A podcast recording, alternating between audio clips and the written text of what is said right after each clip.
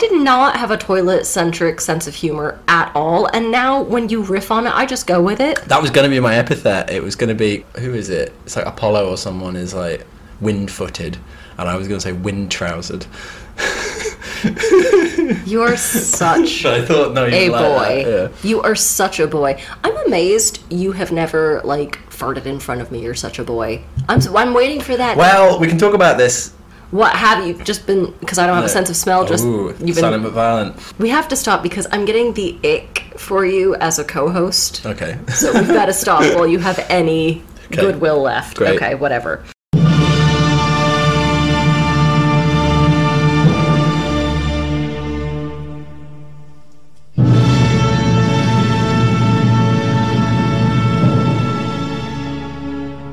Welcome to Save Me From My Shelf, a literature podcast where we take classic tomes off their pedestal to make you less anxious about reading them. Our jokes come from a place of love and for a specific teaching purpose. However, if you think that making fun of great literature, and maybe some mild swearing, is offensive, this might not be the podcast for you. Hello, you are listening to Save Me From My Shelf. The people's princess over here is Daniel. Uh, it's got to be Melania Trump. You, Got to be Melania Trump. Melania Trump here is Abby. Tachio, What's that? Jackie O. Oh.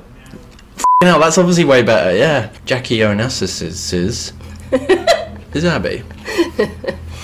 Right, we are back from our break. I have returned from my European sojourns. I should be relaxing in a pleasure grotto or like on a Doge's luxury barge, but here I am, performing for you fine folks.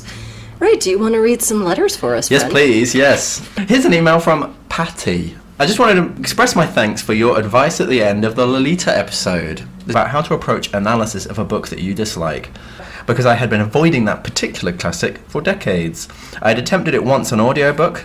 Ooh, I don't want that. I wouldn't want that in my ears. Thought it might make it easier. But as soon as the narrator, Jeremy Irons, noted son marrier Jeremy Irons, said, Light of my life, fire of my loins, my sin, my soul, directly into my ear. I knew there was no way I could do it. anyway, I made it through the book, but then struggled with how to talk about it in my blog post. I recognised the skill that had gone into the writing, but I couldn't allow myself to like it.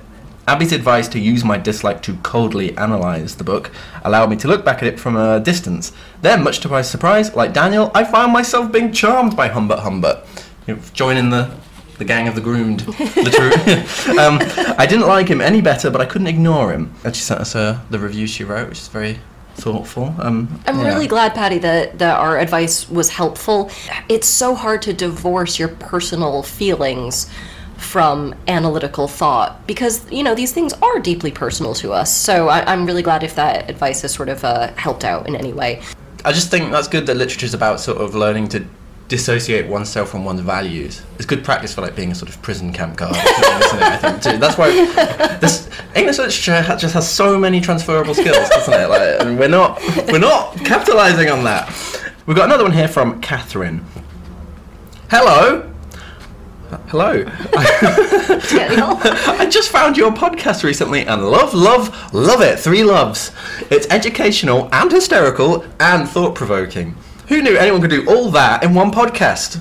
Oh, I didn't even know we could do that. I'm an ER nurse turned editor, journalist, and freelance writer. That's cool. I just retired and I'm now a happy historical fantasy writer. God, doing loads. Oh my who, God. Who would have thought some, one person could do all that? Uh, she's sharing her podcast with all her nerdy pals Yay! Thank you. and has also requested Jamaica Inn Oh, uh, Daphne du Maurier. by Daphne du Maurier. Yeah, Cornwall. Oh. I've been to the inn itself. It's weird because there's like, like plaques everywhere saying that this is where this happened. Obviously, it's not real. so, but anyway, We've gotten quite a few requests for Daphne du Maurier's Rebecca. If we do any du Maurier, we're probably going to start there purely because that's the more famous text. It's the one that I imagine is taught more. But I have been meaning to read Jamaica Inn for years and years, so maybe. also Rob Roy. I Is that Walter Scott? That is Walter Scott. I do want to do Scott. I do want to do Scott as well. Again, we'd probably start with Ivanhoe because I No, I- correction. We do Waverley. fuck you, Waverley. I want to do Waverley. I- No. I, love the Highlanders. Jacobites. We're Jacobite. Blind Lemon Jefferson. Catherine, you have thrown now a cat amongst the pigeons here while we yell at each other. Yeah, off air, yeah. Right, so Daniel, what is our text today? Banter, O muse of podcasting. About a pair of poetry vulgarizers, owl eyed Abby and smug mouthed Daniel. Banter of the grey fingers of dawn that bring forth yet another day in the city of the porridge coloured canals. and of the creature that our heroes encountered there. A podcast episode with, count 'em, two parts. Ooh, it's weird. It's a monster. Banter of how the phallus finding Vermonter and the trivia wielding Brummy did battle over this two parted episode. Tell of omissions, simplifications, excessive elaborations, and tell of how they were lost in the endless recapitulations of their subject Homer's Odyssey, circa 800 BC. I am very charmed by that. Okay. However, did you call me owl eyed because I have large eyes? Yeah. Okay, well, I just want to say for the listener that my college roommate's mother asked my college I roommate did this now. if I had that Marty Feldman disease. Yeah. And she's like, no, mom, Abby just has big eyes. So thank you, Daniel, for. You Is know. that wrong? I thought that'd be that's a bit of playful ribbing. So it goes without saying, we're about to spoil this text for you. In terms of what we're going to be talking about, this is quite a violent poem, so just brace yourself for that. There's a lot of eye squick, so if you are sensitive about stuff to do with eyes, big owl eyes like mine, brace Well, yourself. There's only one eye. Still. There's cannibalism, abandonment, a lot of sexual assault and aggressiveness, drowning and shipwrecks, suicidal ideation, mass shooting with a bow and arrow, Oh, that's such a cool bit. Yeah. lots of slavery, gaslighting, hanging, and cruelty to animals. All right, background me. I will do. So, the Odyssey is one of the two major epic poems that are traditionally attributed to this poet called Homer. The other's the Iliad. They depict these event- events that surround this semi mythological war, the, the Trojan War. Do you think it would be a good idea before we proceed because the the Odyssey is sort of a sequel or a spin-off of the I think Iliad? spin off, yeah. Should we do a very very brief recap of the Trojan War and the Iliad? Hit me. Sing no muse. So yeah, save me from my shelf. Hyper recap here. Helen, the most beautiful woman in the world, was married to King Menelaus of Sparta, and one day Prince Paris of Troy, this sort of young hot twink guy, he came to visit. He and Helen fell in love at first sight, and they ran off in the middle of the night back to Troy. Causes this big international incident when Menelaus, her husband, wakes up to find his wife gone. He calls on all of his fellow kings of Greece to sail over to Troy and get her back. Troy has these huge impregnable walls, so the city is under siege for 10 years with no side really winning over the other. And in the Iliad, we meet this famous cast of characters over the course of this 10 year war. You've probably heard of these guys Agamemnon, Hector, Achilles, and Odysseus, among many others. Ajax. Yes, uh, that's among the others. Yeah. Good job. Thanks. It's Odysseus, one of the Greek kings, who finally figures out how to break the back of this war and get into the city and kill all the Trojans. He's like, we're going to pretend we've all left and gone back to Greece, and we're going to leave this giant wooden horse as a, you know, I'm sorry gift to the city of Troy. It'll secretly, though, have a bunch of our soldiers hidden in the horse's belly, and once the horse is brought in behind the city walls, they can sneak out at night, open the gates, and let our army in where we can slaughter everyone. Imagine making all those packed lunches. Yeah, how do you use Lots the loo? okay. Yeah, good point. Yeah. So that's exactly what happens. The Trojans are defeated. Prince Paris, the hot young twink, is killed, and Helen just basically kind of winks at her ex-husband Menelaus, and he's like, "Oh, I All forgive you." and he takes her back to Sparta like nothing ever happened. So that's the the context for the Iliad. Yeah.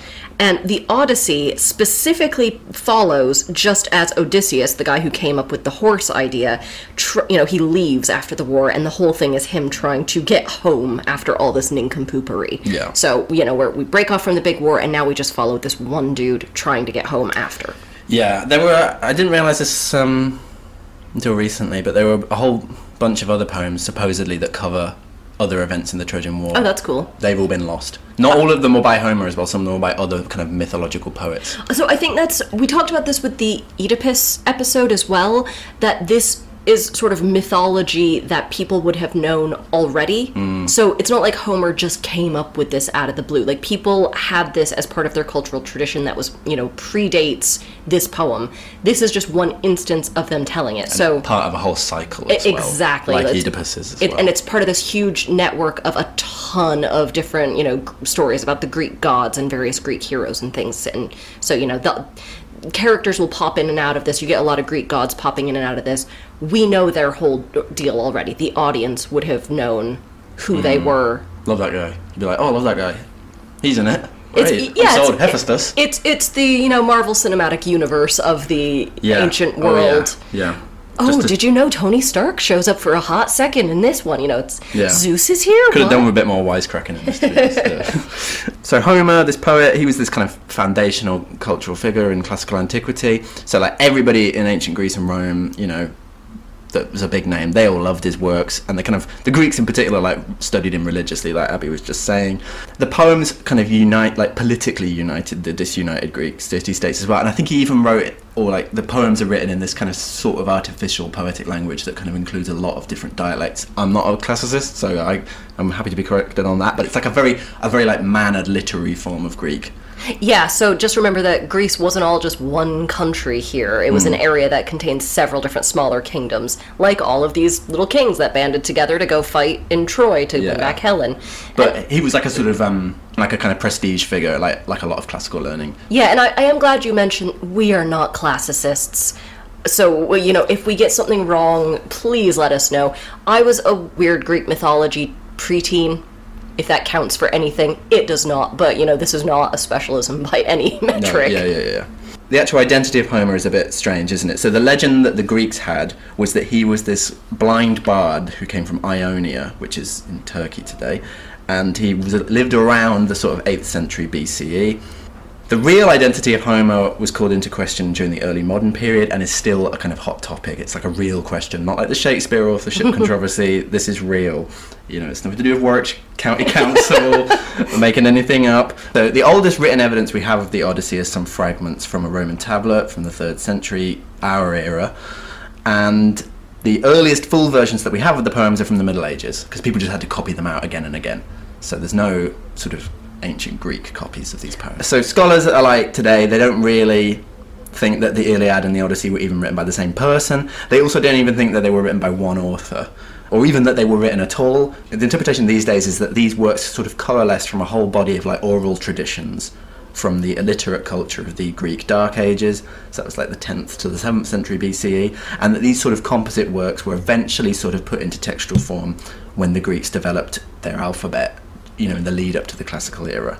And I think it's it's worth putting into context that this happens a lot. So mm. if you think about it in more modern terms, the Brothers Grimm didn't write the fairy tales that we know and attribute to them. They collected them from all over and they, they sort of collated different versions of the same story that Changed them. and changed them. Yeah, they put their own spin on them, and these were things that were just sort of told through oral tradition. So that's probably what we're looking at here. Yeah. This is a poem. It's meant to be recited aloud. Yeah, it was performed. As I say though, we're not classicists. This is all just kind of our own like oral tradition, isn't it? you know, you hear on um, from classicists on the radio and stuff. You know, I don't know anything. Yeah, we're reciting this in a way. We're retelling it and putting our spin on it. Hence my um, invocation of the muse in the yeah. So yeah, we're reading a translation as well. You know, I, I didn't read ancient Greek. I went to a comprehensive school, but we're reading the the recent one by Emily Wilson. So I think she's the first woman to ever write a translation of the Odyssey, which is interesting. Um, although Samuel Butler, the 19th century iconoclast, thought that the Odyssey was originally written by a woman. So I had heard that that if these were written by single authors, there's a theory that the Iliad was written by a man hmm.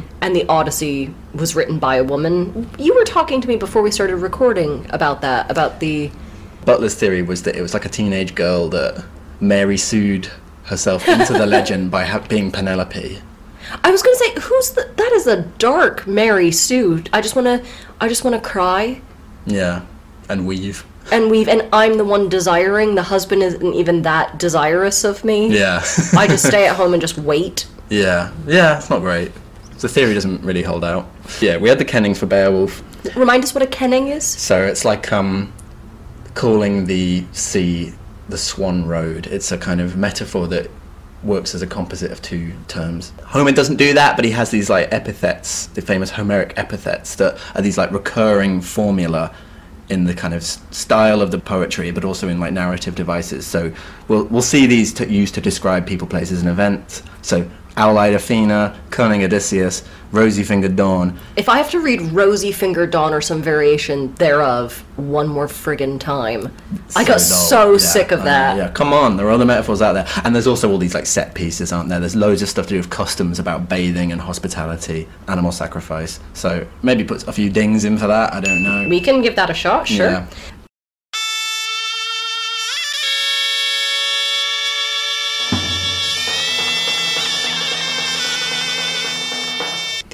Starts, as most epics do, with an invocation of the muse to tell us a story. A story about a complicated man. A man who maybe made some mistakes.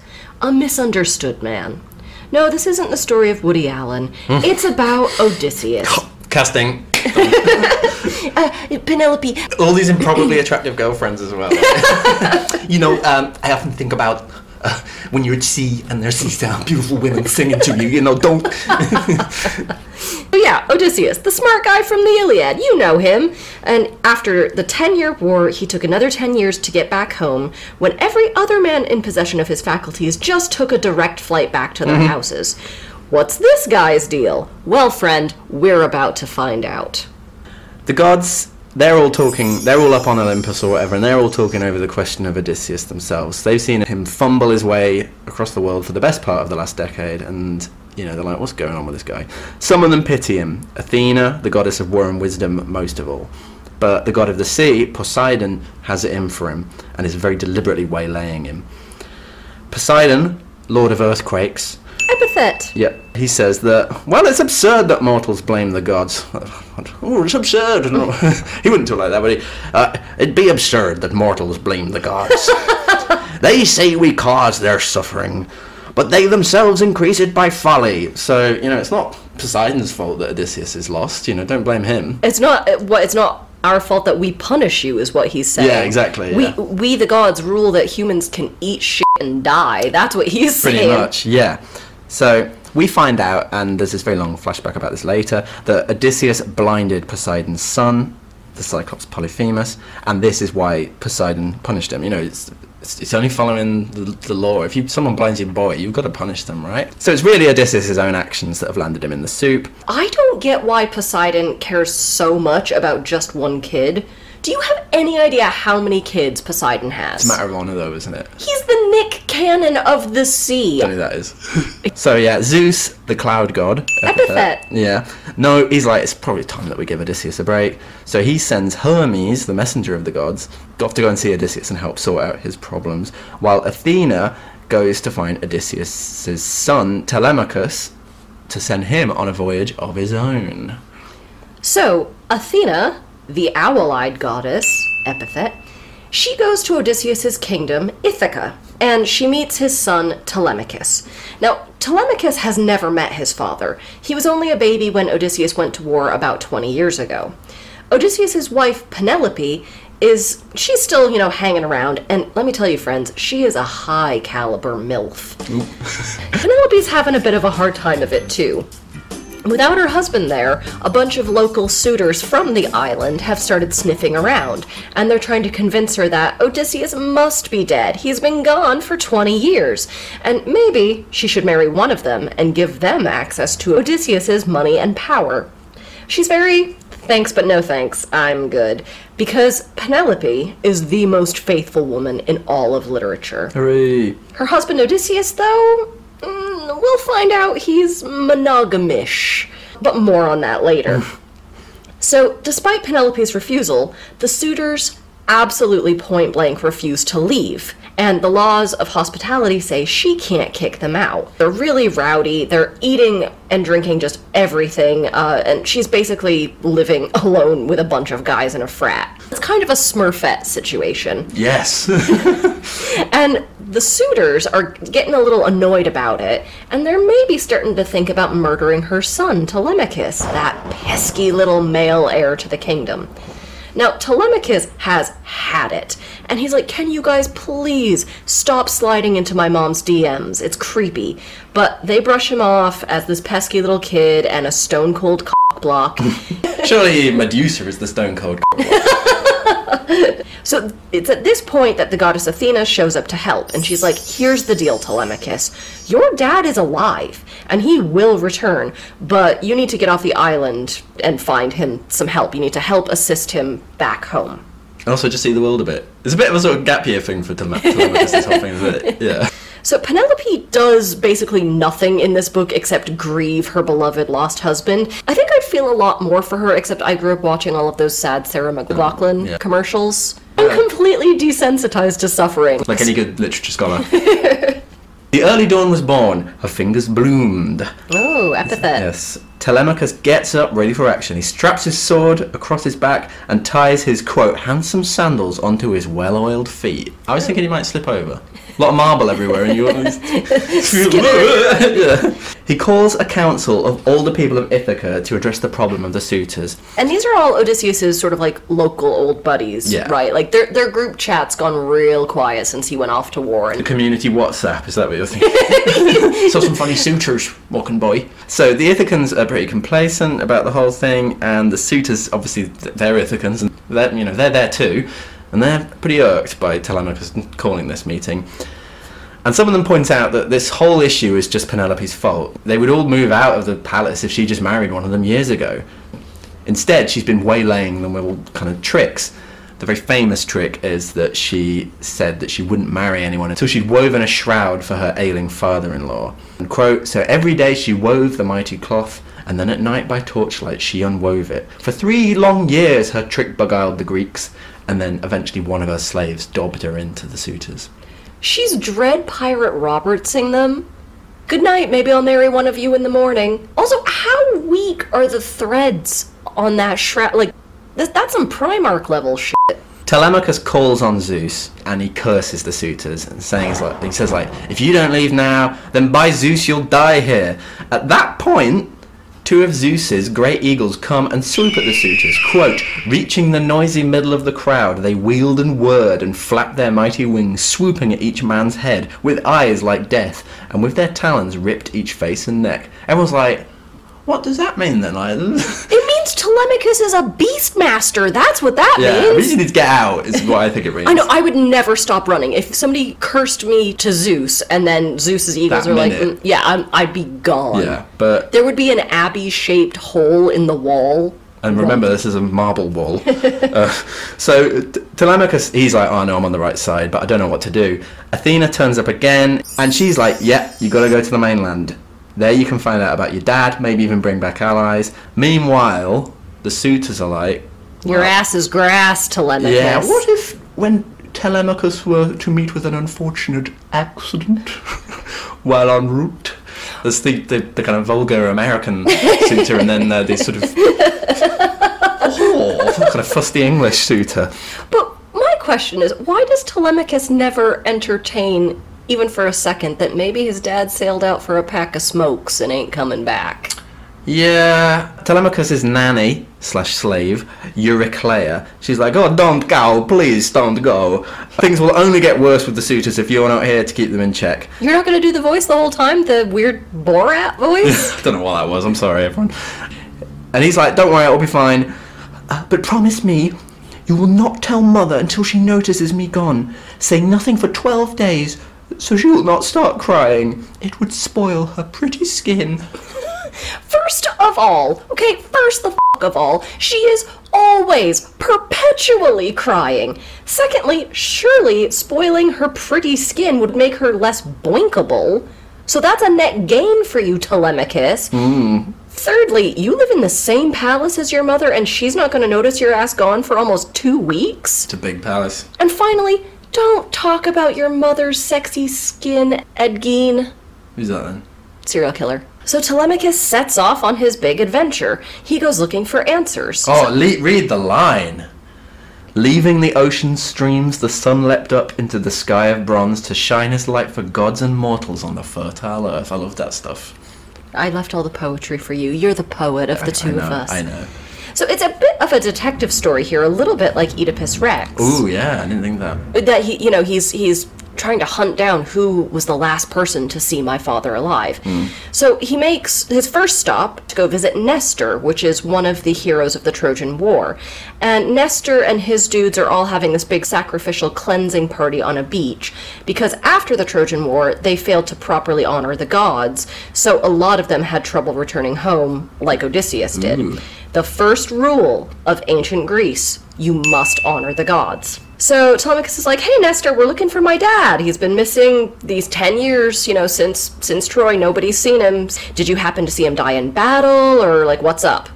Nestor uses this opportunity to start telling war stories, and he recaps the Iliad and Orestes and a bunch of other famous stories that are sort of tangentially related to Odysseus' mm-hmm. plight, and it just goes on and on. And Telemachus is finally like, Yeah, yeah, that's great. Have you seen my fucking dad, though? And long story short, because there is a lot of feasting and ceremony here, Nestor hasn't seen him, but uh, hey, maybe you should go ask King Menelaus, husband of the now returned stirrer and all around haughty Helen of Troy. As my grandpa used to say, she's the sort of lady who would make a fella write bad checks. Ooh. So Telemachus is like, fine, and he go- makes it to his next stop, which, by the way, I'm going to tell you guys, this is his last stop in the book. This is as far as he gets because Menelaus and Helen are going to like hold him up for the whole book. So Telemachus goes to Sparta, to the court of Menelaus and Helen, and they have a very divorced couple trying to make it work energy. Like 50 bucks says these haunted assholes have a Peloton in their house. Oh. Telemachus shows up interrupting a family wedding, and it looks like he's gonna get bouncered at the door. But, quote, flushed Menelaus shouted angrily, We two were fed by many different hosts before returning home, as we may hope for Zeus to keep us safe in future times. the second rule of ancient Greece be hospitable. Be aggressively hospitable. Yeah. I just think about that Dylan Moran bit where he talks about, like, if somebody comes over, you have to bring out every damn piece of food in your larder, yeah, yeah, or yeah. ess they'll talk bad about you in the village. Here, eat this, you It fucker. is a lot like provincial Ireland. Um, So yeah, there's a lot of like hospitality culture that runs through this. We finally cut to the chase. Menelaus, have you seen my dad? Menelaus, he he waxes poetic on Odysseus. Oh, he misses Odysseus something fierce, and I'm starting to think maybe a little queer reading. He really misses Odysseus. At this point, Helen of Troy makes her big glam entrance, and she sort of looks Telemachus up and down, and she's like, "Who's this jabroni? Asshole looks exactly like that Odysseus guy from that time, honey. Remember that time I f***ed another dude for ten years? Remember?" yeah. Helen is such a dirtbag. I have never loved anyone more. I mean, I know everyone loves Helen of Troy, but Yeah. What about um those when she's like, oh, I remember Odysseus because she ran into him on some secret mission behind the walls of Troy, and she's like, I swore an oath I would not reveal him to the Trojans. By then, I wanted to go home. I wish that Aphrodite had not made me go crazy when she took me from my country and made me leave my daughter and the bed I shared with my fine, handsome, clever husband. Uh, which is such a great. I just went crazy, you know. Like, Oh, I can't. It cannot possibly be held accountable. Is Helen taking the piss here? Like, is she is she actually trying to sweet talk her husband, or is sh- is this read sarcastically? Oh, you think it's a sort of uh, who's afraid of Virginia Woolf? My fine, handsome, clever husband. Oh, if Aphrodite didn't make me go crazy all over another guy's dick. Sorry. Well, that's what Aphrodite does, in fairness. anyway, Telemachus apprises Menelaus of the situation, the missing dad, the suitors, all that. And he's like, Have you any news of Odysseus' whereabouts? Do not sugarcoat it. Menelaus is like, Well, I had my own long voyage home, as we already heard from Nestor. All the Greeks had a kind of slightly rough journey.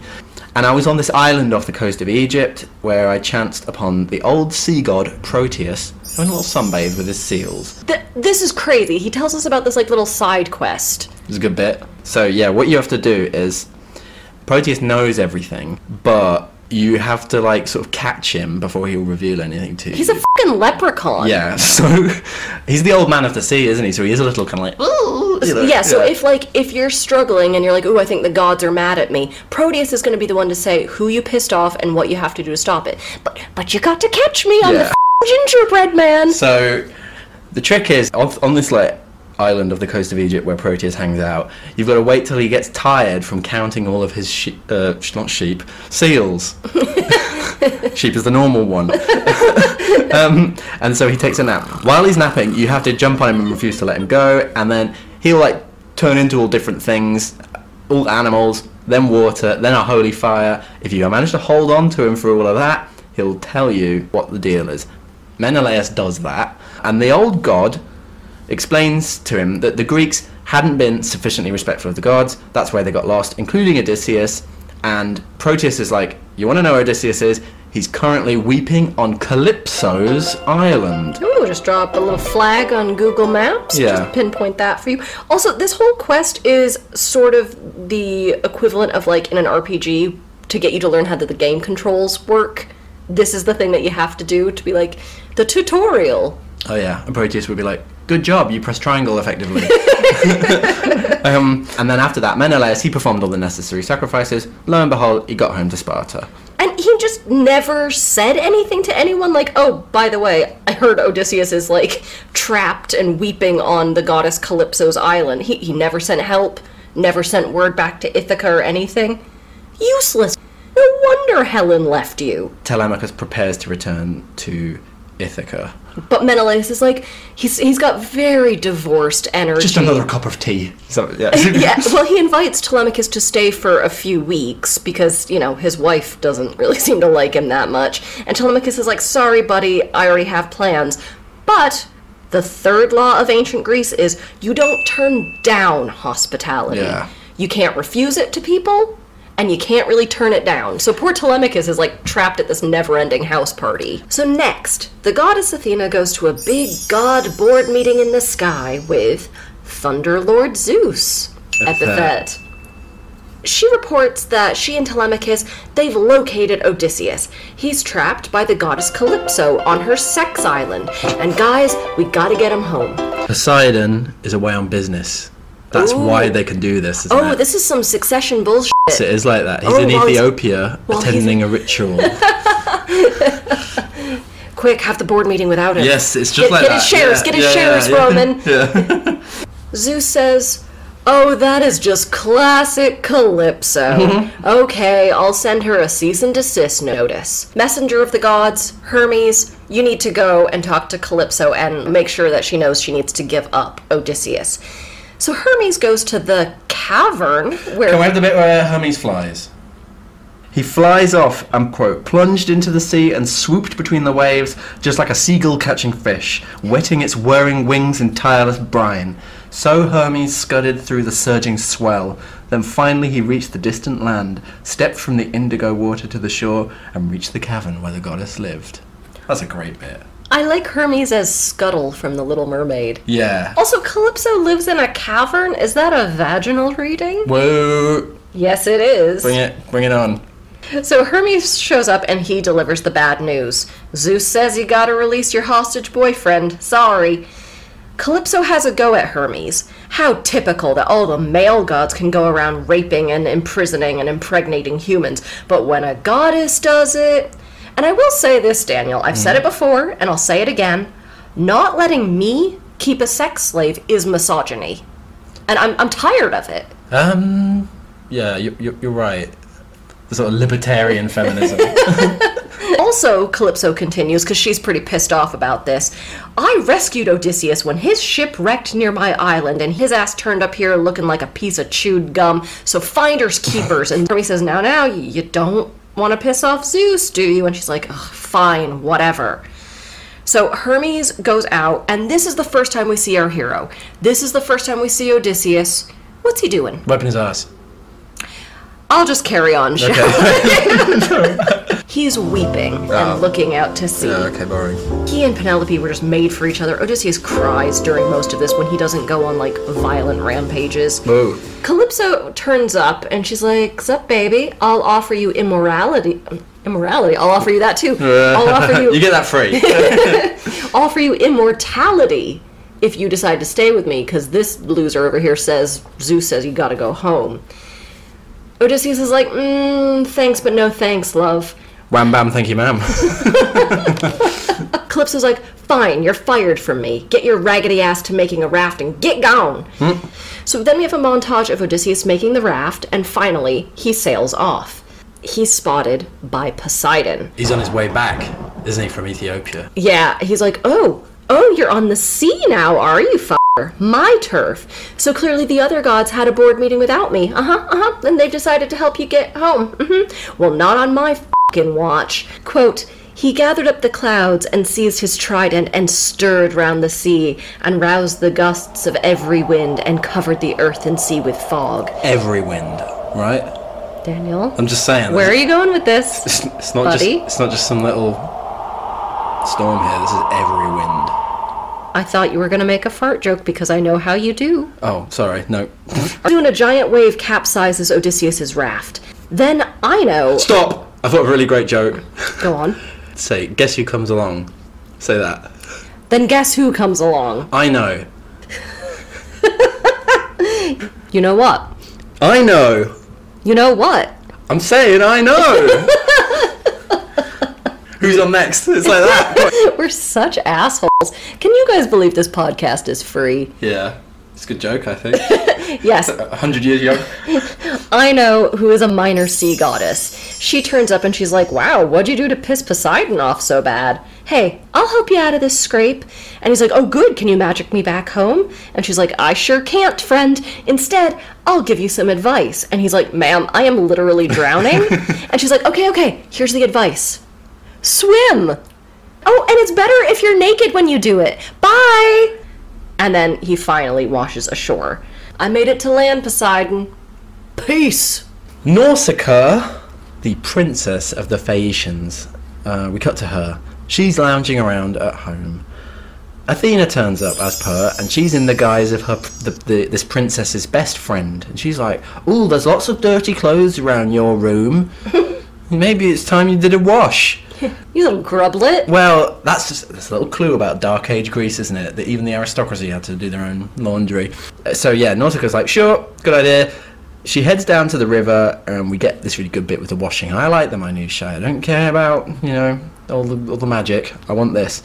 Quote, they reach the lovely river where the pools are always full. The water flows in streams and bubbles flow up from underneath to wash even the dirtiest of laundry. It could be an advert, couldn't it? That? I actually said here because it's all very like idyllic, and I, this sounds like a tampon commercial. Ooh, even better.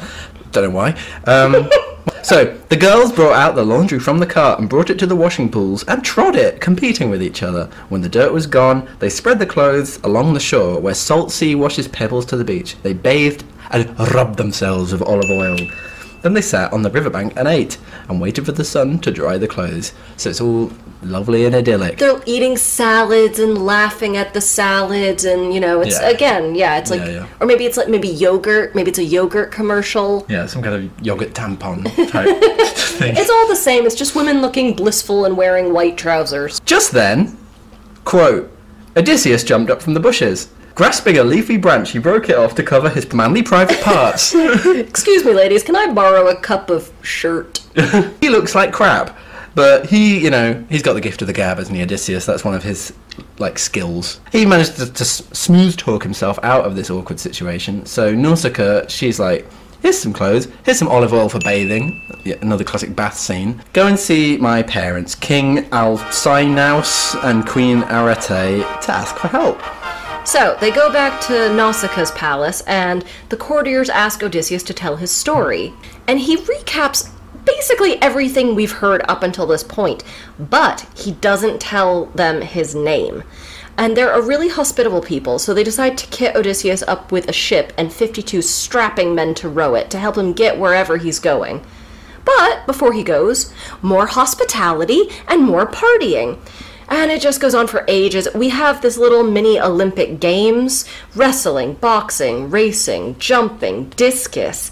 And all I can think, and you're, I know you're going to yell at me because it's probably not one of the better Simpsons episodes, but that ancient Greece Odyssey Simpsons episode. That episode. Discus Stew's got Uzo for Tuzo. God, yeah. All of the athletes on the island beg Odysseus to take part. Come on, stranger, this'll be fun.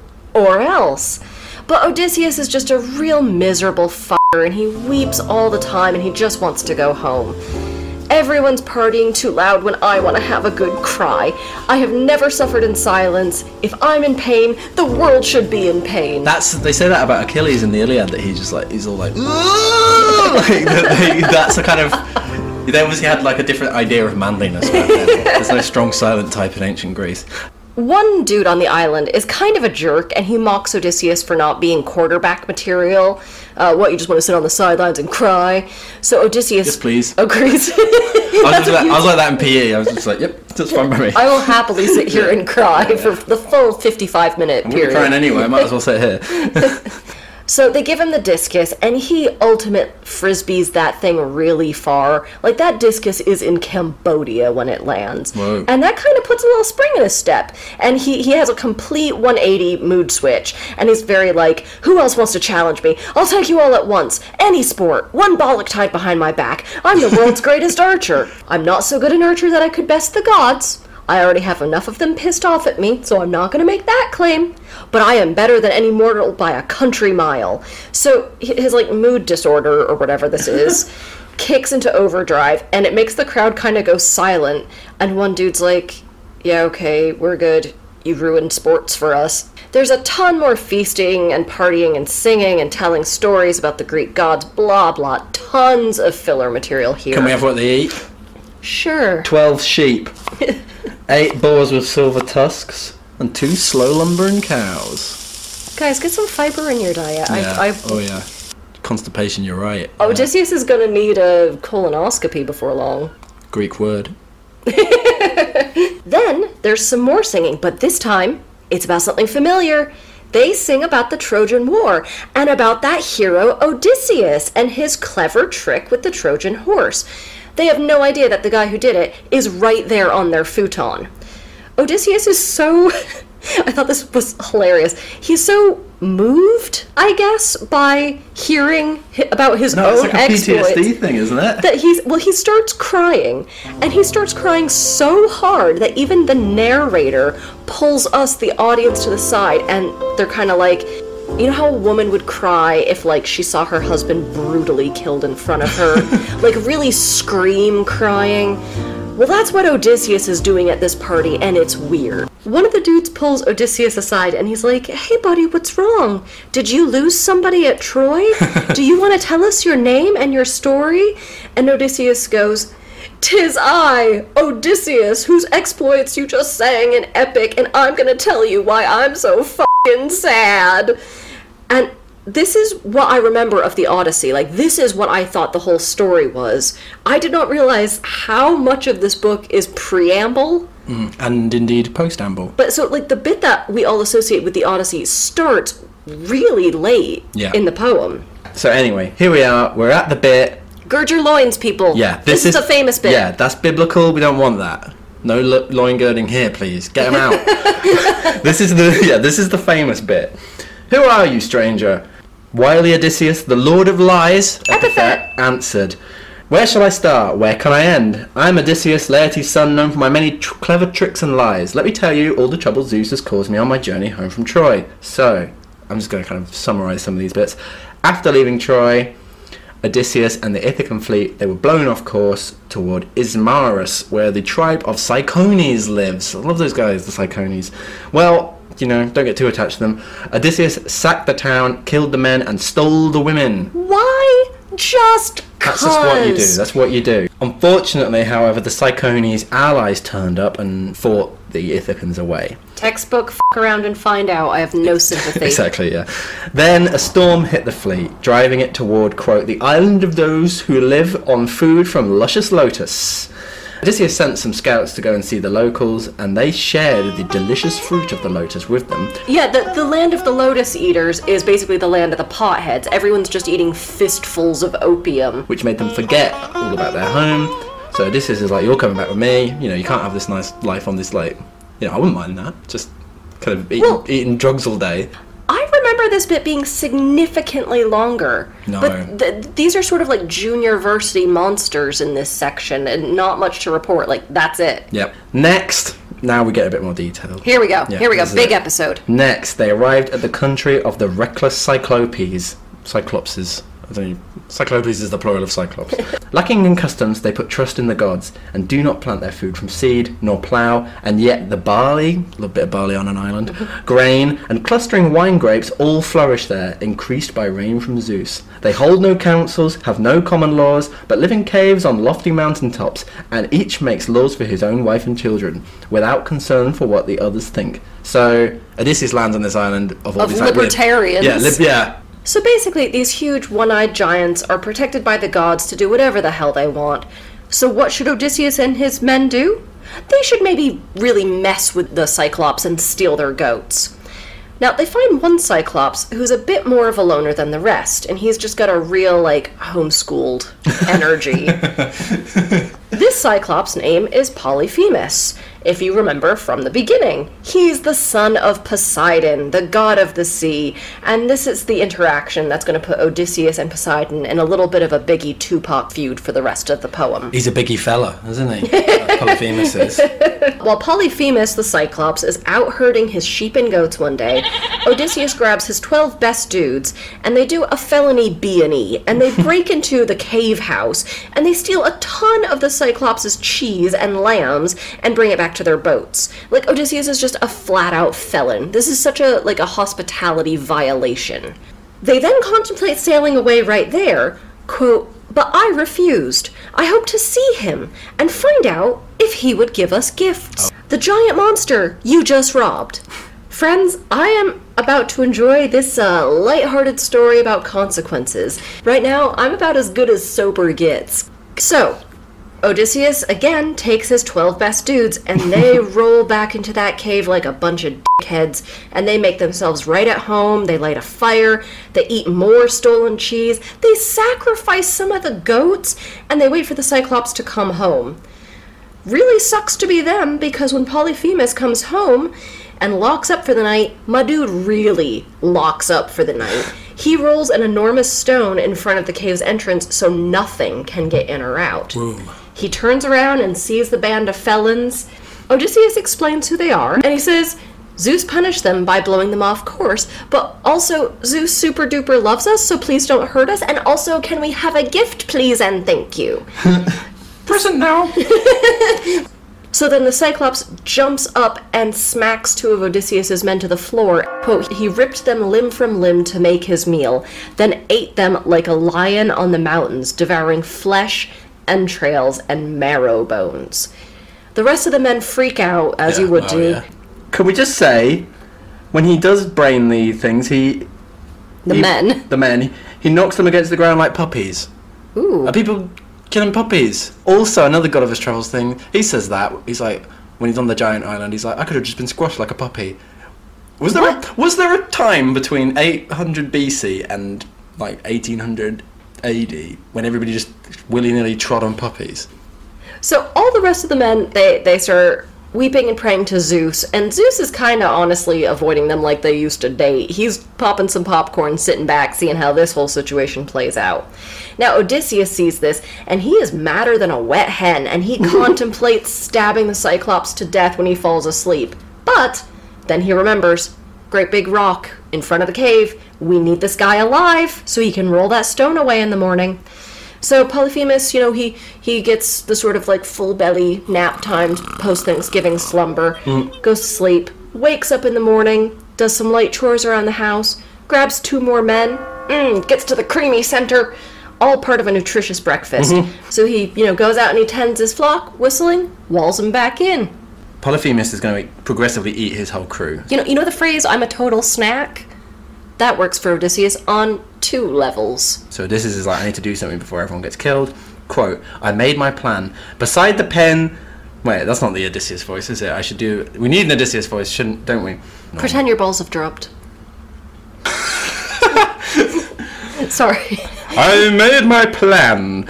Beside the pen. Sorry, I'm so sorry. That's fine, I'm that's so funny. sorry. Beside the pen there stood a great big club, green olive wood, which he had cut to dry, to be his walking stick. It was so massive that it looked to us like a ship's mast. Mm, you're serving Brian Blessed. I dig it. Yeah, I my dig Odysseus. it. That's my Odysseus.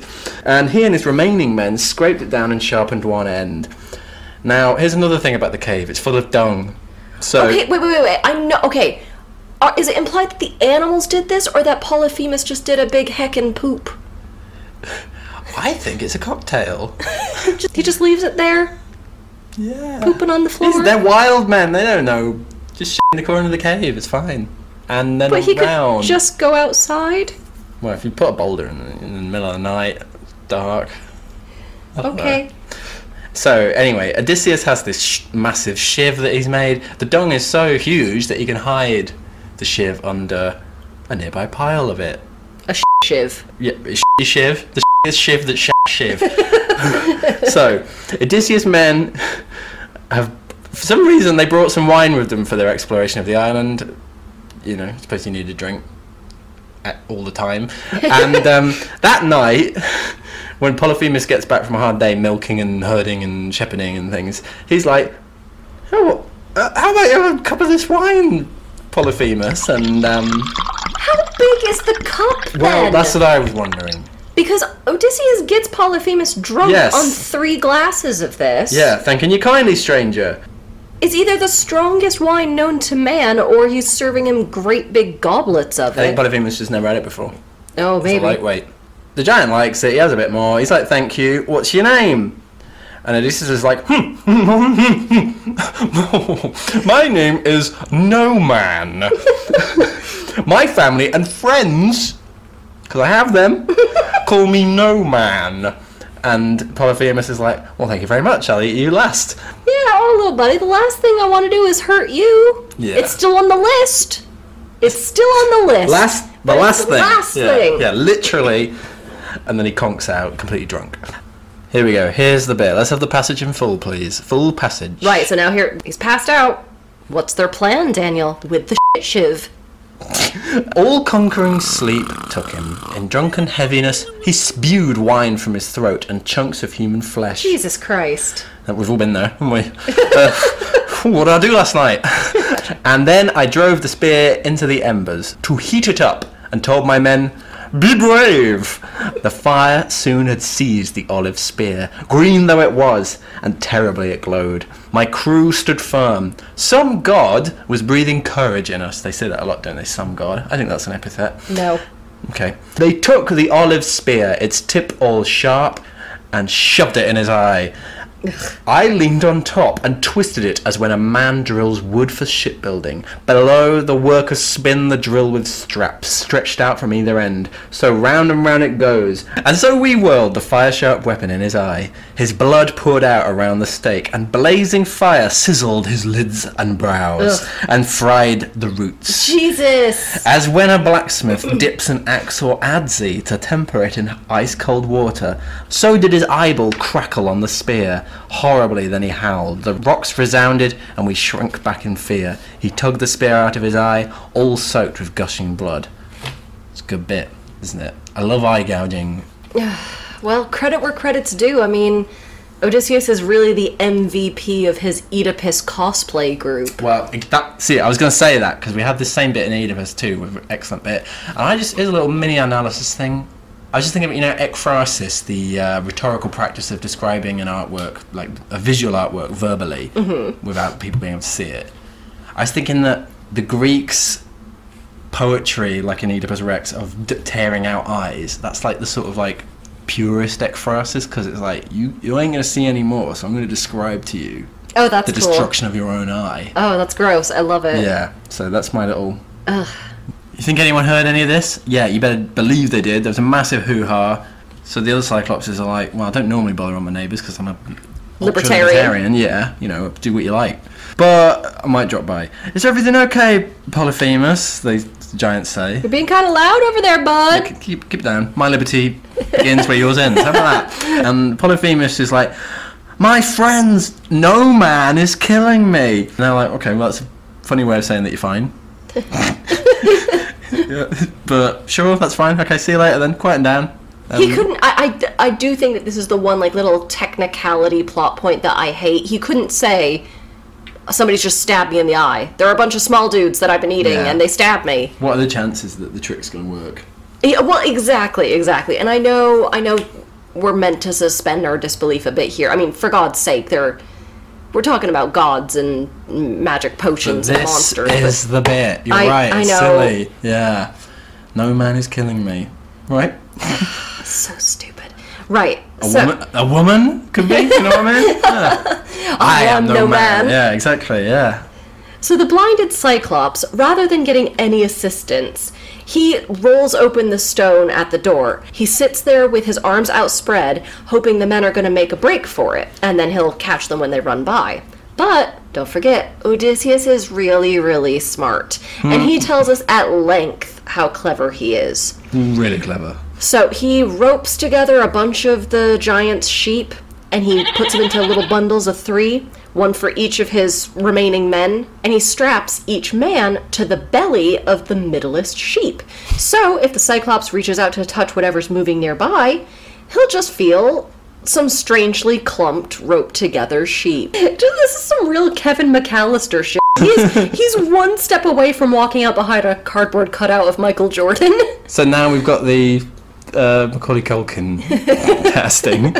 Stop trying to preempt my casting. Odysseus tells us he even saves the Cyclops' best ram for himself to make super duper sure that he, Odysseus, survives. But literally all of Odysseus' plans are just about being smuggled in the belly of animals. yes. Good point. So the Cyclops lets the sheep out to graze. He doesn't notice that they're in these weird little bundles of three, and so the men get away. Can we? Do, are you going to mention the bit where he talks to Odysseus' ram? That's a really sad bit. He's all like, Odysseus' ram goes out last. And he's all like, that's funny, you're going out last, my favourite.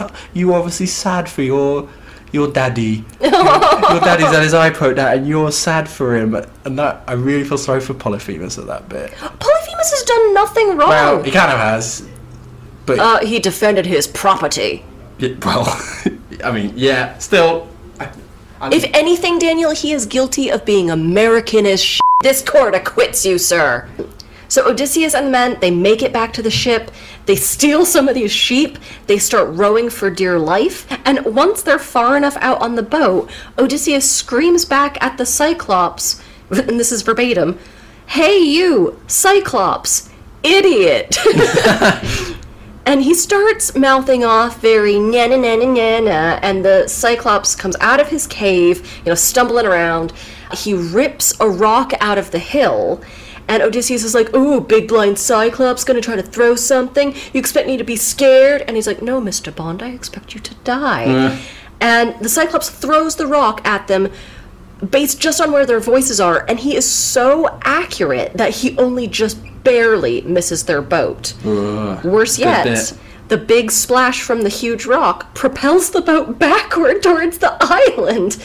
It doesn't look good for Odysseus. In this D&D setup, Odysseus needs to roll a 19 to escape. Can he do it, Daniel? Oh, he rolls a natural 20! Odysseus and his men, they're able to row for their lives, and when they get far out enough, Odysseus yells back again, despite his crew begging him not to. Listen here, Odysseus. Keep it, keep it down. It's not sporting.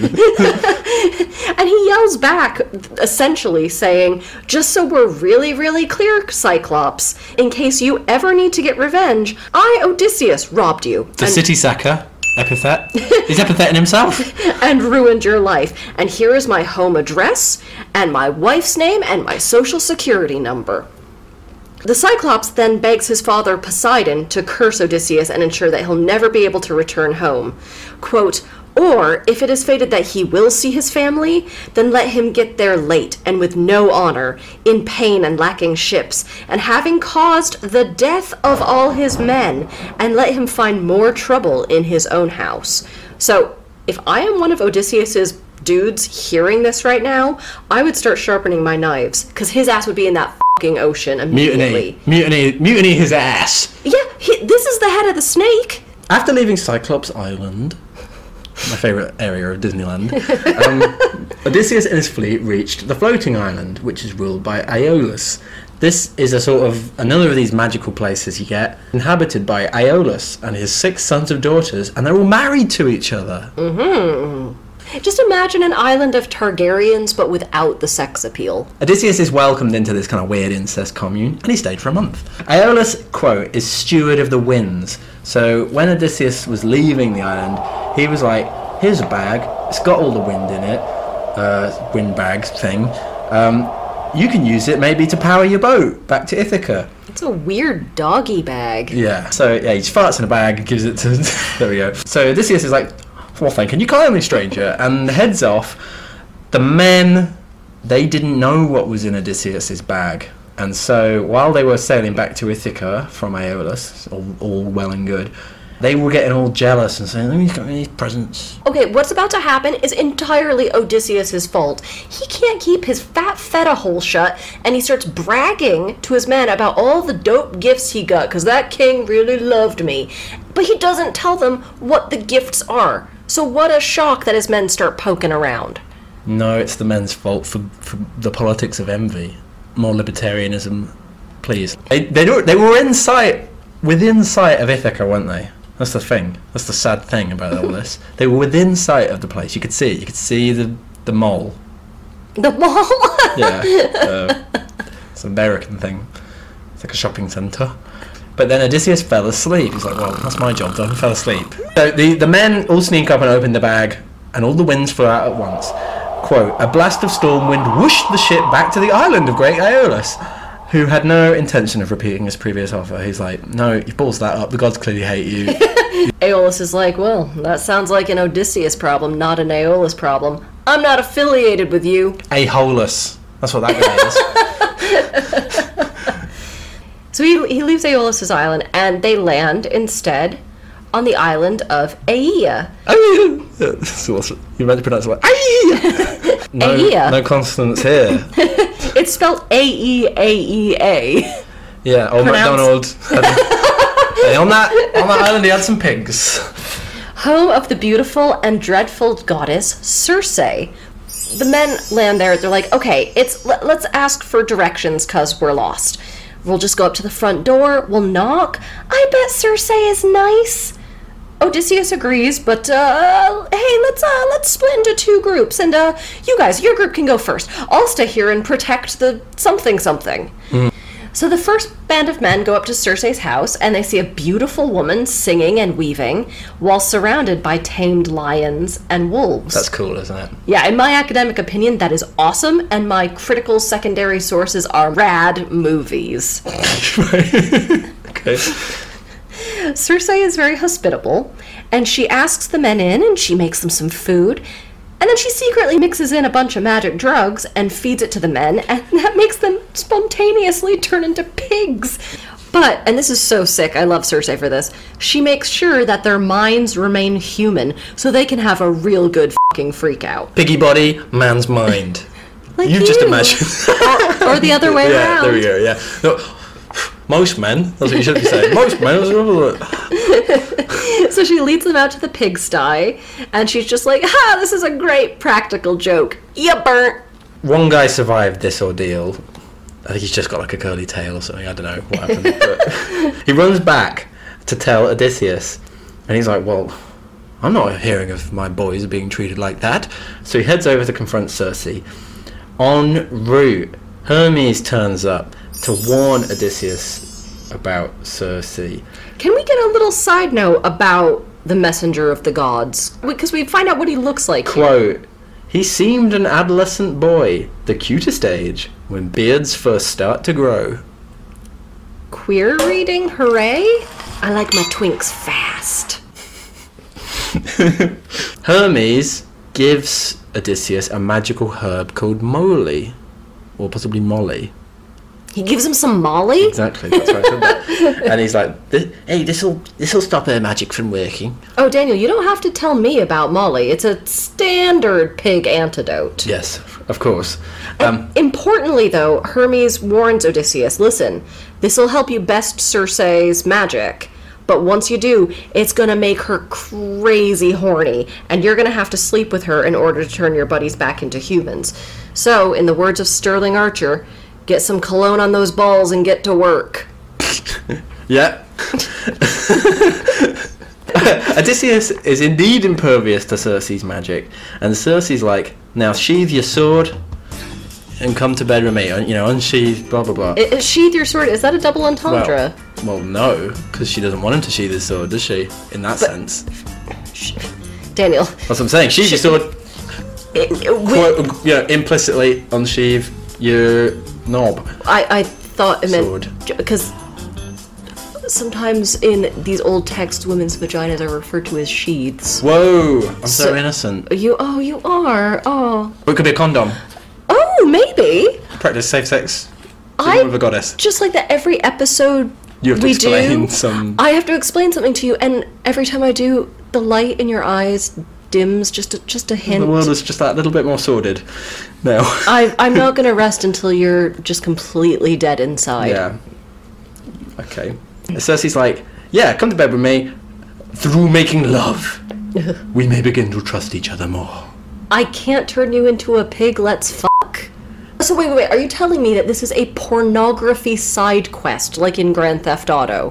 Which one's that? It was a very early one, but I remember there was some like cheat code where you could do like rack up points for doing porn stuff. All the boys in my class were talking about it in middle Oh, school. Well, if somebody knows what that is, right in. This is all just about trust. So Oh, oh, she doesn't want a porn hub. She wants a porn hug. exactly. That's To- a that's a joke from uh, yeah, one of your own. You're, using- you're using your material, right? yeah. Yeah. Well, Uh, because it's funny. Oh, I think that was from the 1984 episode. Yes, it was. Yes. Odysseus is just like, yes, please. Uh, yeah, we'll have sex on condition that this isn't a ploy to hurt me in some way. Please, Pinky, swear that you won't cut my dick off and throw it in the dirt. After a stint in Circe's quote dazzling bed, and yet another olive oil bath, because there are a lot of these, aren't they? Not, too hot. um, Odysseus convinces Circe to unpigify his men. So, Circe, Odysseus's new side piece, says, Listen, I know you miss Ithaca and your wife and your family so much. Let me help you rejoin them. One year later, Odysseus is still there, feasting and drinking and boinking Circe. This guy's got a honey dick if she let him stay a whole year. So his men are eventually like, Can we please leave this party? Like, it's been swell and all.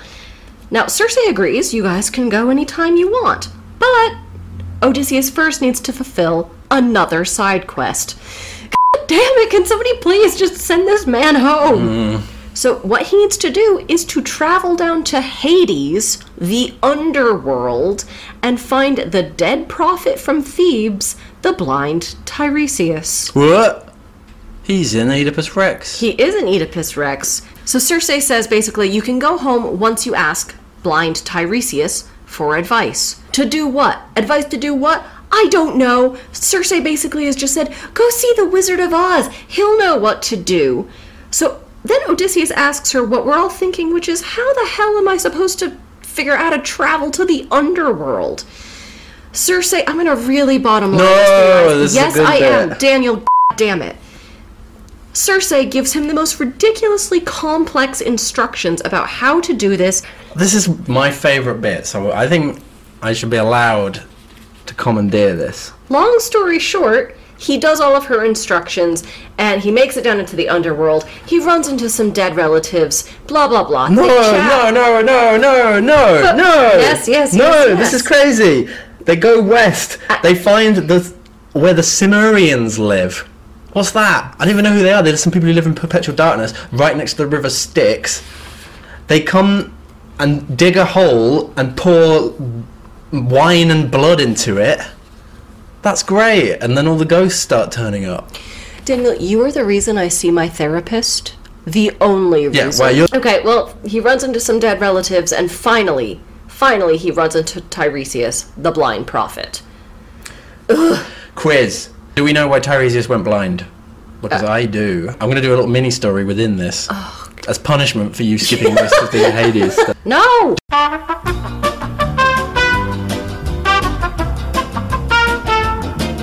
Right. Let's get So, back yeah, Tiresias is there. So all these creepy ghosts come. It's a great bit. Is it? We're not doing it justice. I don't know why Abby didn't like it. It's a really good bit. Scary. though? All the men are really frightened. Uh-huh. There's a ritual. Sure is. Tiresias turns up and he's like, On your way back to Ithaca, you're going to come across some grazing animals. These belong to the sun god. And if you want to get home safe, you need to leave them be. When you return to Ithaca, you need to kill all the suitors that are currently mooching off your estate. Quote, When those men are dead, Then nothing! That should be the end of the story. no, this is the cool bit. No, you have to go away and take an oar to people with no knowledge of the sea who do not salt their food. So when Odysseus gets so far inland that he meets someone who thinks his oar is a winnowing fan, he must sacrifice a bull and a stud boar to Poseidon. Then everything will be cool. So he's got to go to like Mongolia or something. I was gonna say, yeah, is he gonna go someplace in Russia?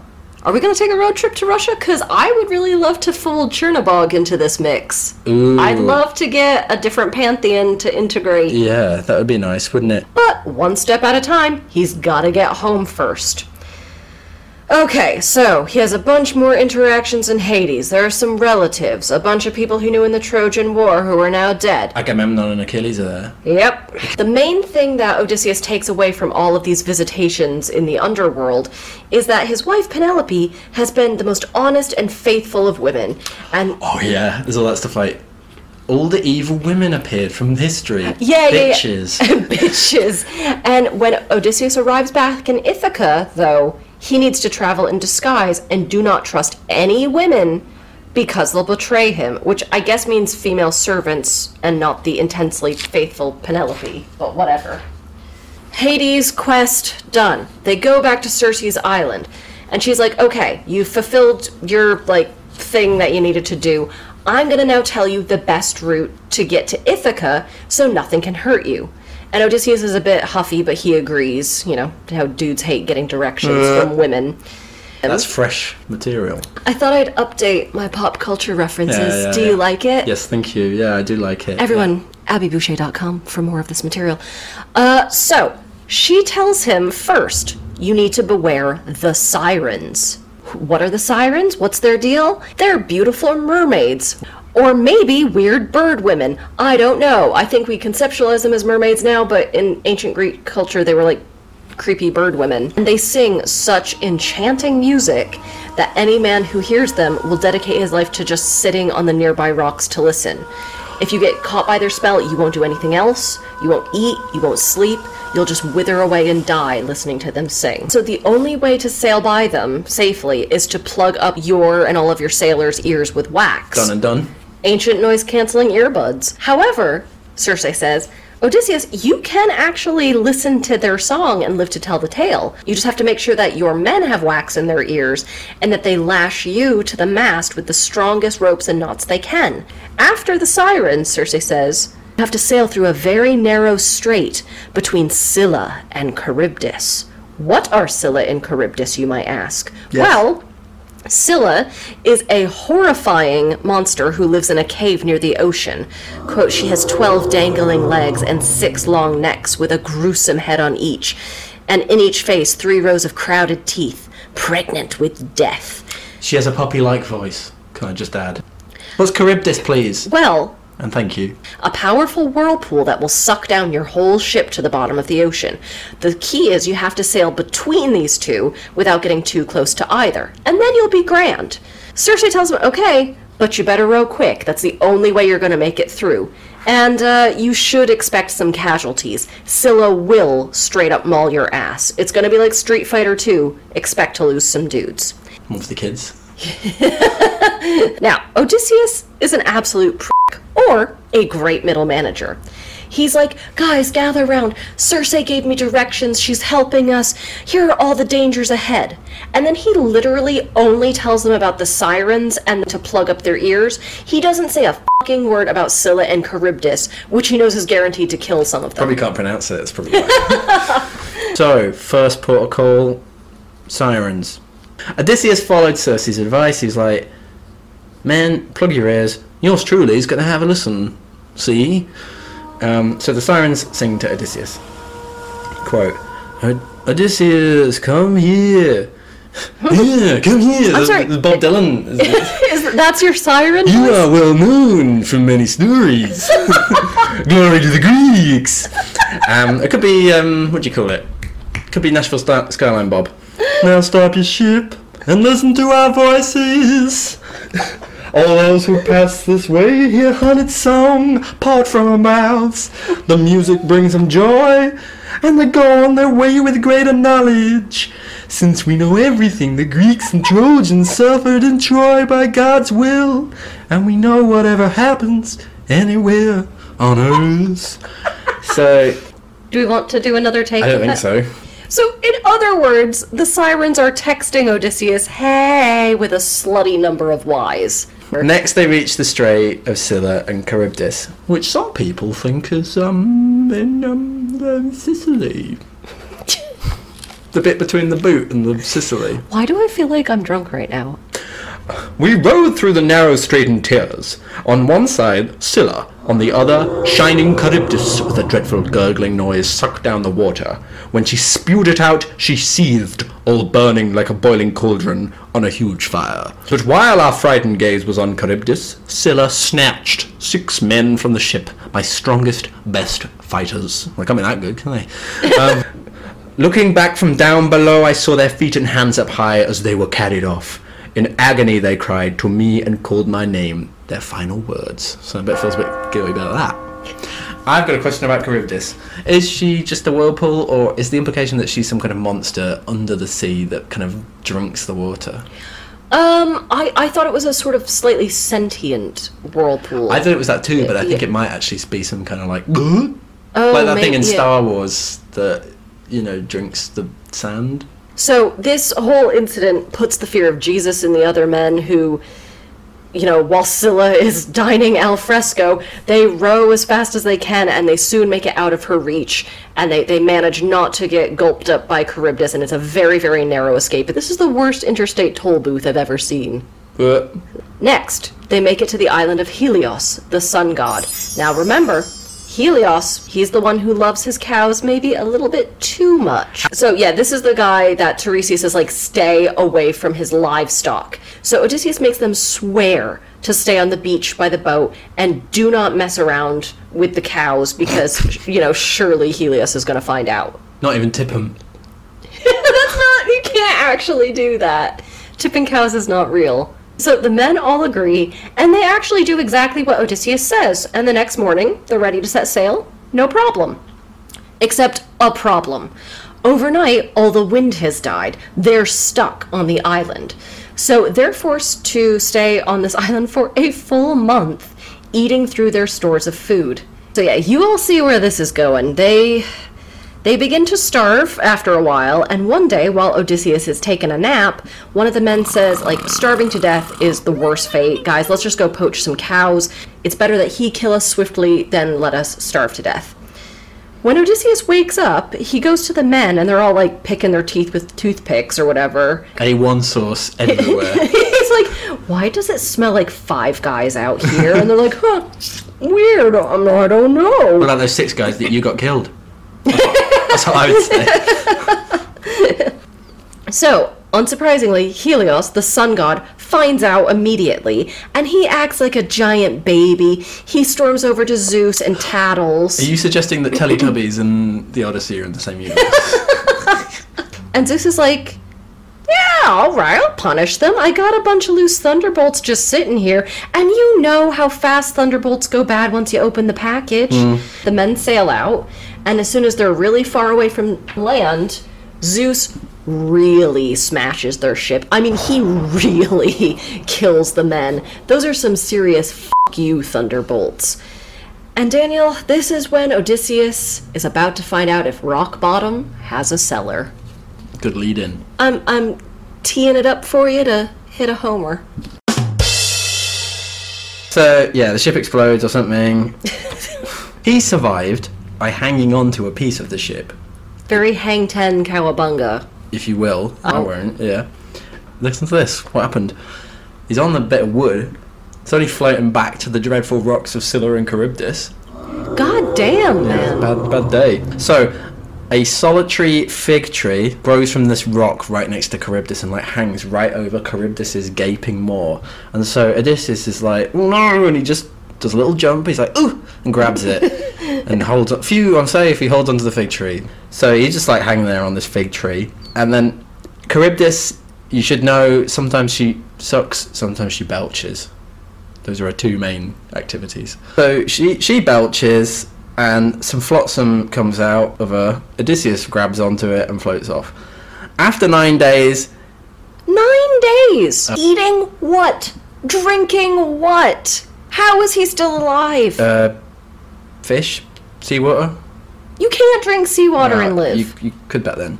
Keep going. After nine days, what? He ended up on Calypso's island. Ooh, and she takes one look at his bedraggled ass and she's like, I've gotta hit it like a damn freight train. Exactly, and that's how He ends up we got to where. cry boinking her for seven years. Yeah, we're back to the middle of the story. Yeah, yeah, so he's telling this whole story, remember, at that weird sports party with the smelly laundry princess. And now, now is the time for him to continue home. Do we have the energy to continue that today, Daniel, or have we run out of time? Because this is a 24 book poem. This was the end of book 12. Oh yeah. Shit.